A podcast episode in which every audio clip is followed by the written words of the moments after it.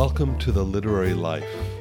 I'm Mitchell Kaplan, and my guest this afternoon is a friend, a customer, and someone whose voice I heard way before I ever met her.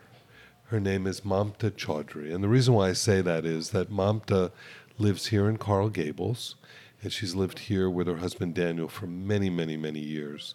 Uh, prior to me even opening the bookshop, I was familiar with Mamta because Mamta, among her many, many talents, was also, I don't even know if you call them disc jockeys, but she was a host on our number one classical radio station when there were classical radio stations called mm. WTMI here in Miami. And I'm talking going back into the early 80s prior to us opening our bookshop.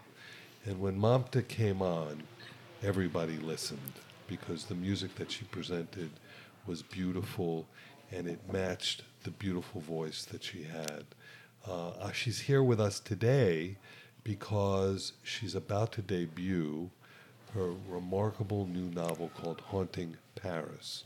Mamta has went on from being a uh, host of classical radio stations to a distinguished career as a writer and teacher.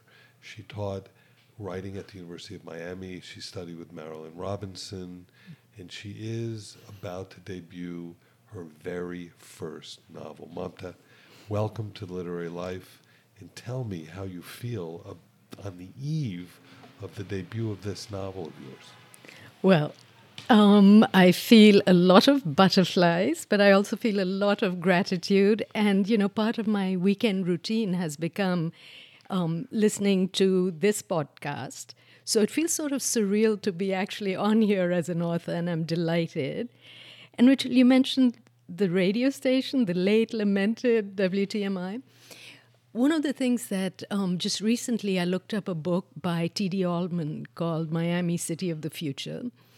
And in that book, he talks about WTMI and he talks about this voice that accompanied him morning, noon, night when he was in Coral Gables. And for him, it sort of became a symbol of Miami, something that was not quite what it seemed. You know, it had a slight British accent, but clearly I wasn't from there.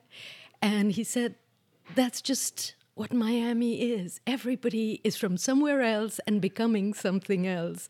So uh, you know, I'm sort of a symbol for Miami's appeal to him, which is very nice. But it was city of the future, and now we're in the future, you know. So it's kind of um, takes you back to imagine that he was looking ahead so many years to well, where we are.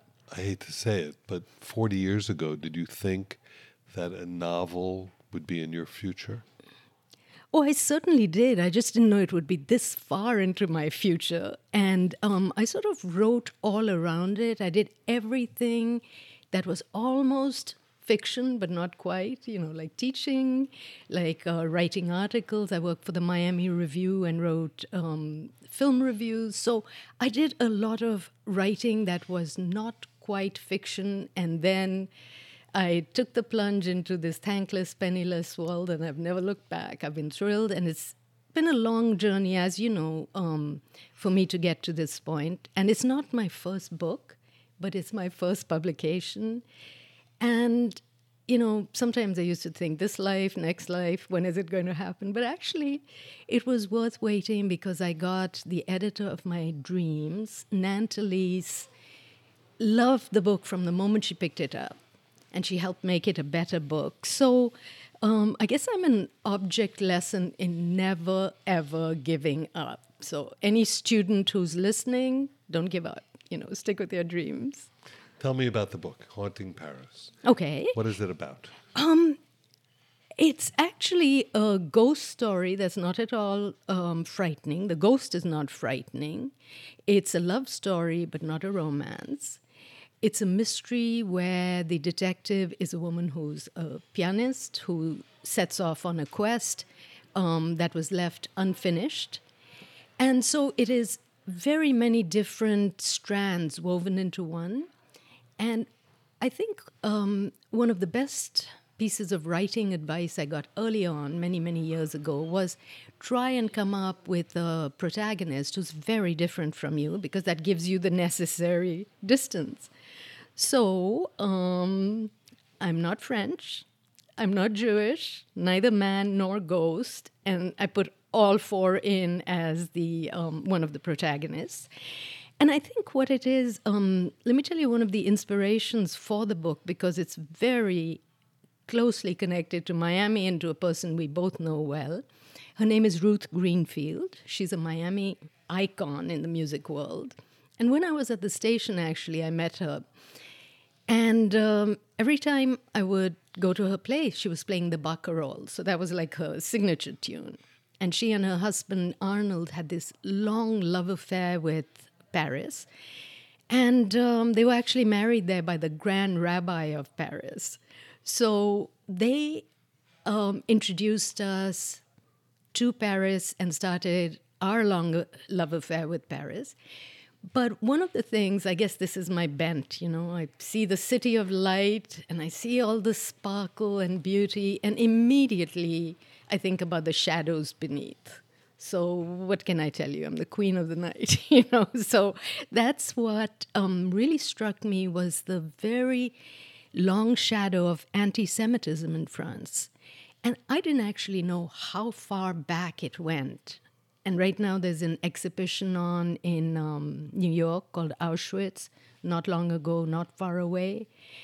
But this um, strain um, went way back, centuries back. And so, you know, as the Auschwitz um, Museum says, it doesn't start with the concentration camps. It starts with words, it starts with um, making people dehumanizing them. And we can see that now, you know, in today's um, world, when you call people vermin, when you call them less than human animals, then it sort of gives you um, the sense that it's okay to exterminate vermin. You know, so that's the, the, the trajectory of it.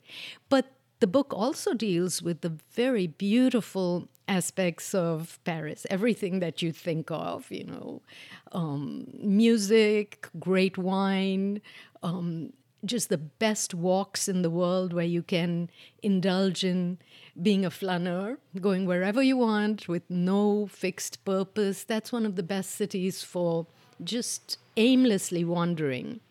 And um, so all this together coalesced um, into a fascination and one of the things that happens when you travel, you cannot um, unpack your obsessions from your suitcase. You know, they go with you wherever you are. And so some of my obsessions have been um, courage. What would it be to be the lone voice to speak up in a room? You know, how would you um, we keep talking about, oh, somebody should do something. How would it be for the person who's the least likely? Um, this pianist is sort of uh, very, very shy, almost pathologically shy. And for her to be the lone voice that speaks up struck me as quite remarkable. So. Well, the thing you do so beautifully is you marry your interests so beautifully in this novel your interest in Paris, your interest in music, and you created a structure that I'm sure did not did not come easily. You sure you had to figure out a way, an interesting way, in terms of exploring the time that you explored. In other words, you go backward, and that's not always the easiest thing to do. No, and Mitchell, this is this is fascinating that you ask this because craft questions are like catnip to writers. You know, I could just talk about this a lot. I wish I could say I'm like Elizabeth Warren. I had a plan for that, but I didn't. But I persisted, just like her. And so, um, one of the things you're right was working out going back and forth in time. Of course, the two time periods that are very clear there are 1989, the bicentennial of the French Revolution, and all Paris is set for this great parade um, when Sylvie embarks on her quest. And the other was 1942, which was when Paris was under Nazi occupation, and and you know, singing the Marseillaise was forbidden. So it's these two time periods, but there are also um, other times in history that are accessible to the ghost that are not accessible to to um, ordinary people. Was the ghost there from the beginning? The very beginning. Interesting. And in fact, a lot of people in writing groups were like, "It's a great story, but get rid of the ghost." and I was, I'm not so interested in the story. It's it's this project of, you know, who can know what the truth is, and it's it's almost like a Rashomon like uh, project. You know that you get different. Well, the ghost acts is kind of like the chorus. You know, it's, he's the you know the, as you call him the revenant, which Yes. is really uh, for me was extremely intriguing, which is what lifts this out of just being a historical novel in any real sense. Yes, thank you. That's that's what I was hoping that giving it that structure and that liquid flow between past and present. In fact, there was even some back and forth about should we have chapter headings, you know, 1989, 1942, and I said, uh, but it's it's meant to be this sort of interpenetration of time. It's seamless, you know, for the ghost past and present exist in one moment, although he doesn't know the future, so he's not truly omniscient. Well, it's kind of the way we all experience life. I mean, through memory. I mean, we all live as 17 year olds and 60 year olds simultaneously. Exactly. And the, all the, it depends how fresh those memories are in uh, as to how we experience whatever age we're thinking about. George Saunders did that very well. Lincoln in the Bardo, for instance. Yes, absolutely. And you know that's that's one of the things about this palimpsest we have of memory that the old ones um, are still there even when they're painted over. And um, I think one of the the things that's really exciting about dealing with memory is um, it is operatic because um, Peter Shaffer in Amadeus, he says that any other art form, you know, you have to write down one um, line after another, one moment after another. But opera allows you to experience all these moments simultaneously in all these voices. So, so let's get to that. So, Okay. music infuses much of your life. Yes. And so, how much music, opera came into the writing of this? Um, how did it, you know, it's very much a part of it, but how much of it flo- flowed naturally from who you are? I think that was one of the few things, one, one of the only things I didn't actually have to go out and say, let me research this to get it in. Um, I write always in silence. I never listen to music when I'm writing, although I listen to music all the time otherwise. But at the end of the book, I just found out that I had a soundtrack for the book, you know, that had come just instinctively, naturally.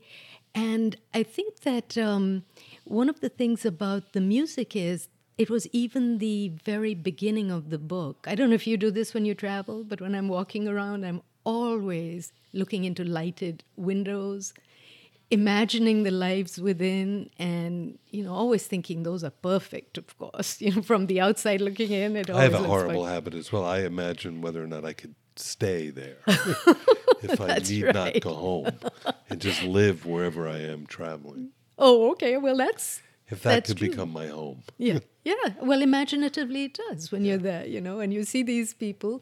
And so I heard this drift of music coming down, and I couldn't really see who was playing the piano, but I had this very strong vision of a man sitting there listening intently, and that's who became the ghost. So it all started with music, and in fact, um, even the rhythms and the language, even there are scenes with music, but uh, obviously there's not, you know, it's not all musical and beautiful. There are very harsh notes in it as well. a, it's an incredibly moving story too, and and I, my feelings. You have some of the most remarkable blurbs of any first novel that I've seen. everyone from Marilynne Robinson to Russell Banks to uh, Meg Clayton. And there's one by Jim Shepard, who's, who I admire immensely. And what he wrote is similar to what I felt about the book. Haunting Paris is not only a love letter to the Paris of birdcage elevators and wrought iron peacocks, but also a submersion into one of the city's darkest periods, a visceral account of the quotidian labor of living with absence and a reminder of the myriad ways in which we encounter voices from beyond the grave. Mamta Chaudhry's novel is wonderfully moving. That's quite a quite a, a, a, a right on point uh, comment about this book. And coming from Jim, one of the great stylists and one of the great writers that we have, I think it should move everyone who's listening to this to make sure they go out and pick up a copy of Haunting Paris. It's it's a book that I predict will be talked about for years to come, and it'll be a staple in book clubs for sure, and uh, book groups. And uh, I just can't wait for it to be published, which is happening within about a week or so. And I very much look forward to being able to make it available to my to my customers.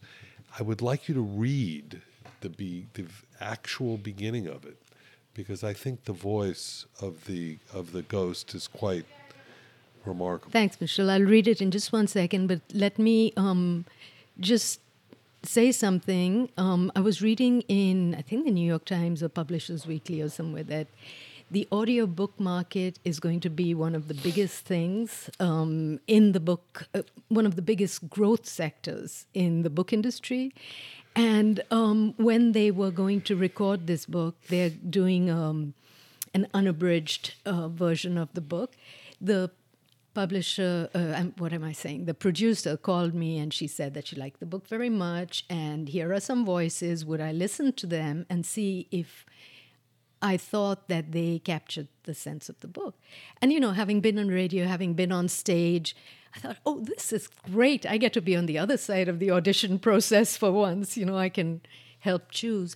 And the two people they picked uh, one is Lisa Flanagan, who is an opera singer, a musician, fluent in French. So I thought, gosh, you know, this resume could have been written for this book and the other is Daniel Oreskes, who's a stage actor in New York, who who just did a wonderful recording of um, a book that I really admire. It's um, Irene, uh, Irene Nemirovsky's Suite Francaise, which also is sort of uh, an underpinning for this book. So um, I listened to a clip of it, and it will be available also on the 18th on Libro FM. That's the only place that people are going to get it. Which right? is great because Libro FM is the indie alternative to Audible. So you can go to any of their independent bookstores' websites to get it, including booksandbooks.com. Right. And so there was just this one little clip they played, which isn't the part I'm going to read but it was maybe a minute. It's on my website, mamtachaudhry.com. And I will tell you that Daniel and I just stumbled upon this clip. He was checking something or the other, and he said, Hey, look, they've got a little clip up. And we listened, and we both almost jumped out of our skin at one particular point in that little clip. So, talk about ghostly. But you didn't tell us who they chose. Oh, they did choose these two, Lisa Flanagan. Oh, the two of them are yes, that together. and that was the Gotcha. surprise to me that the ghost they chose a different voice, and Gotcha. then the third person narrator. So.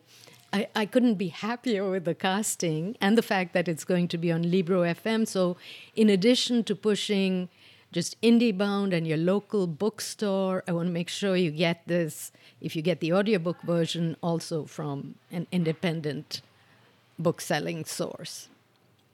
Okay.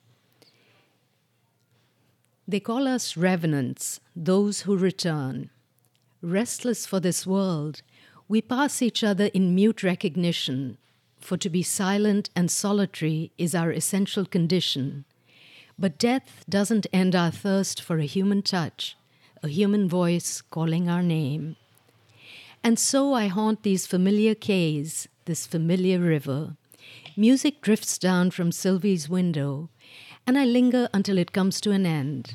The scent of lilacs on the breeze stirs dormant phantoms to life, but music is sorcery more potent. Though bound to time's measure, it exists on a plane beyond time, where there is no past and no future. There is only the present in which the dead revisit this world.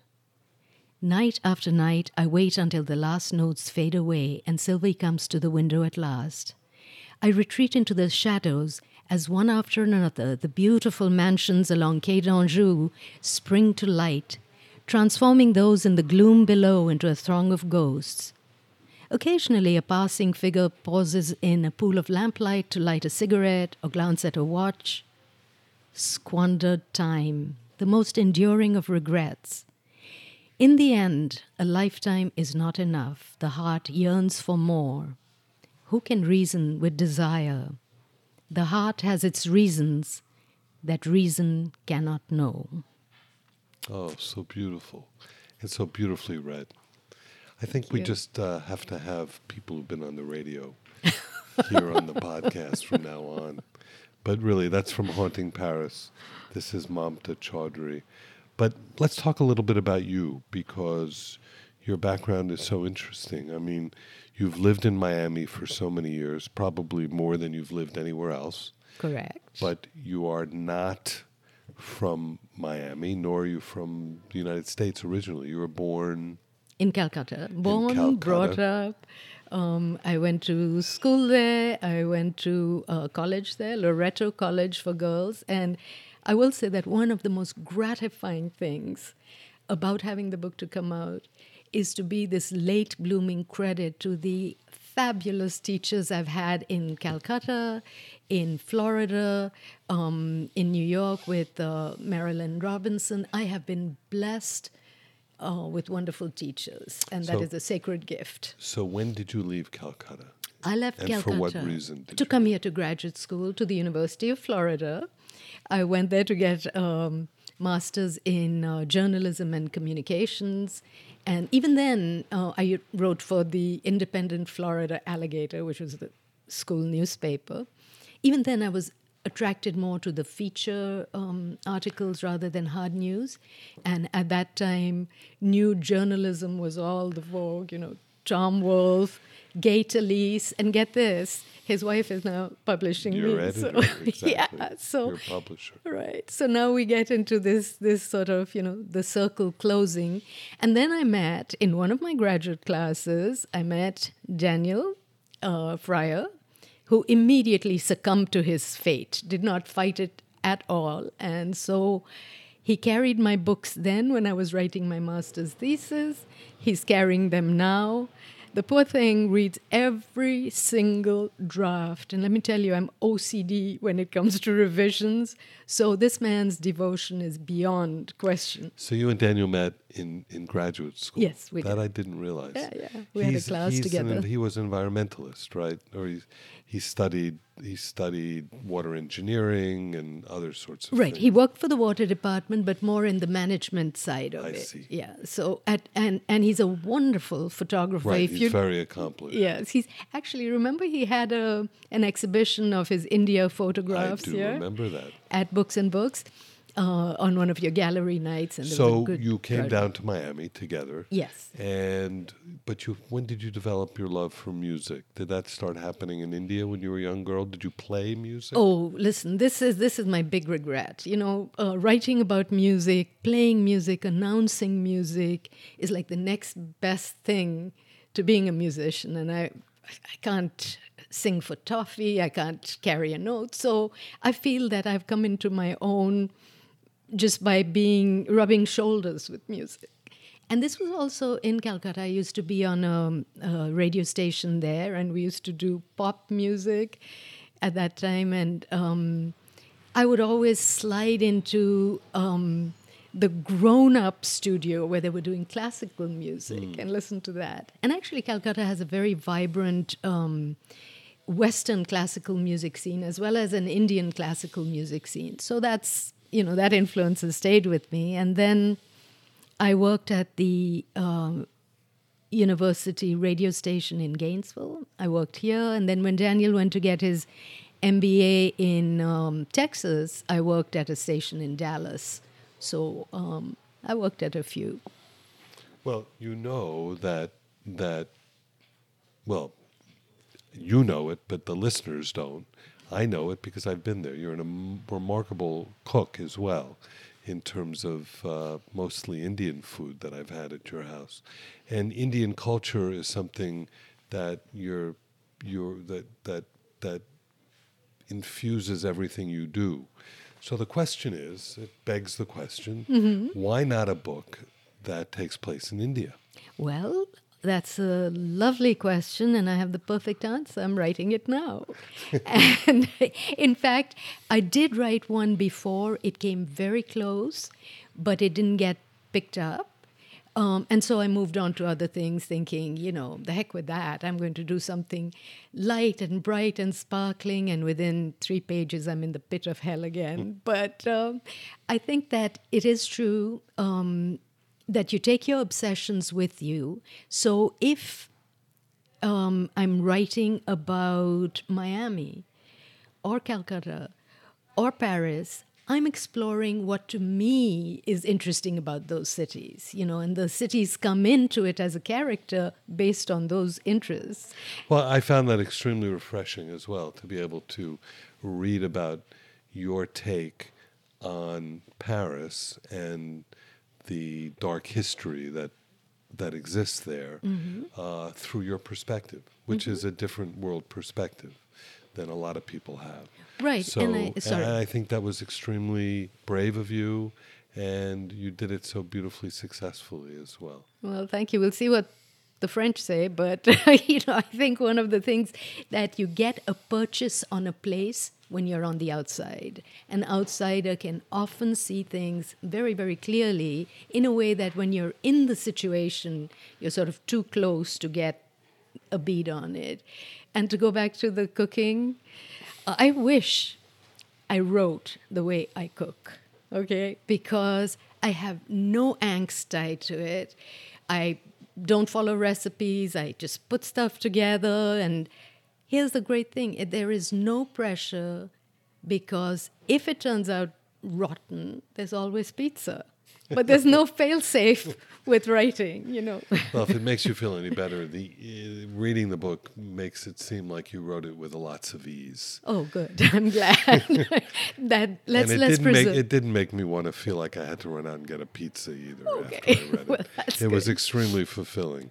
Um, so, Mamta, tell me what's next after this comes out. You, you're working on another novel now. I am, and uh, you know this is this is the part of the whole book thing that when you're sitting there facing rejection and you come to books and books and you sit in the audience and you listen to these wonderful writers who are on tour and they tell you ah writing it was the best part all this touring and you're thinking wait don't say that we're all sitting here dying to be in your shoes you know and so i'm doing like a little bitty tour and i'm trying very hard to just enjoy this moment that I have wanted so much for so long, and it's here. So trying not to ruin it with my usual, you know, hand wringing, and then on to the next book. Well, let's you know one of the ways that I, I like to to to um, end end end the conversation as well is to find out, particularly from readers like you who are remarkable readers, because I know you your taste is impeccable. What are you reading now? Oh. Uh, are you a, are you able to, given the fact that you're about to go on tour? But who are some of the people that you're obsessed with as a, as a reader? Okay, did you see the uh, recent New Yorker cartoon where? Um, on his and her bedside tables, they have like this Yeah, pile of books. Yeah, stacks, yeah. right. And I just feel that the revenge of the books, the unread books, are going to topple over one night and conk me on the head because I have this pile. In fact, um, Tayari Jones's um, American Marriage is very much on that list, and she just won the Women's Prize. So many great writers um, and so many Miami writers. Oh, one of the strangest things I can tell you is that in um, 2016, when I felt a sort of pall cast over much of what I was feeling, I went and pulled out uh, the complete works of Shakespeare, which I hadn't read in a long time. And in fact, you'll see that um, the Shakespeare sonnets are um, part of part of Haunting Paris because one of the characters is an English professor, no surprise. Um, and it helped me so much to put things in perspective. I've always loved the tragedies, I've loved some of the comedies, but this time, given the political situation, what spoke to me was the histories, you know, looking at this long arc of a realm under siege and how in time balance is restored, but it goes through upheavals. And that was the most um, the most solace I could find at a difficult time. You mean our difficult time? That's what the, I'm talking. Yeah, or the difficult time in the novel. No, no, no. I'm talking that that related specifically to the current situation, and I think. well, um, the similar situation in India right now. Oh too. my goodness! Uh, Don't even get me started. It seems like. Um, one of the things about India was this when we're talking about anti Semitism, I grew up in a city filled with synagogues, mosques, temples, gurdwaras, churches, cathedrals, cheek by jowl, people just living their lives, you know, and it was not an issue. And all of a sudden, it's like this is a Hindu country. Well, it's a Hindu majority country. America might be a Christian majority country, but by the Constitution, all faiths are equal in both cases. So, all right, no, I'm not going to talk politics because I get agitated, and this is, you know, I'm agitated enough about Yeah, let this let this let this podcast for today be a mm. respite Yes. from everything we're hearing about. Correct. And in- it is. in the world. And books are a respite. You know, sometimes you think, does it matter? Does music matter? Does art matter? Do books matter when the world's going to hell? And it's the only thing that matters. It's the only thing that can, you know, stop the skids. So, Wonderfully put. They also act as a cathartic vehicle for us when we're going through difficult times. Mamta, Haunting Paris is your book, and I just wish you the best of luck as you travel this journey with your debut novel. Thank you you. for being with us on The Literary Life.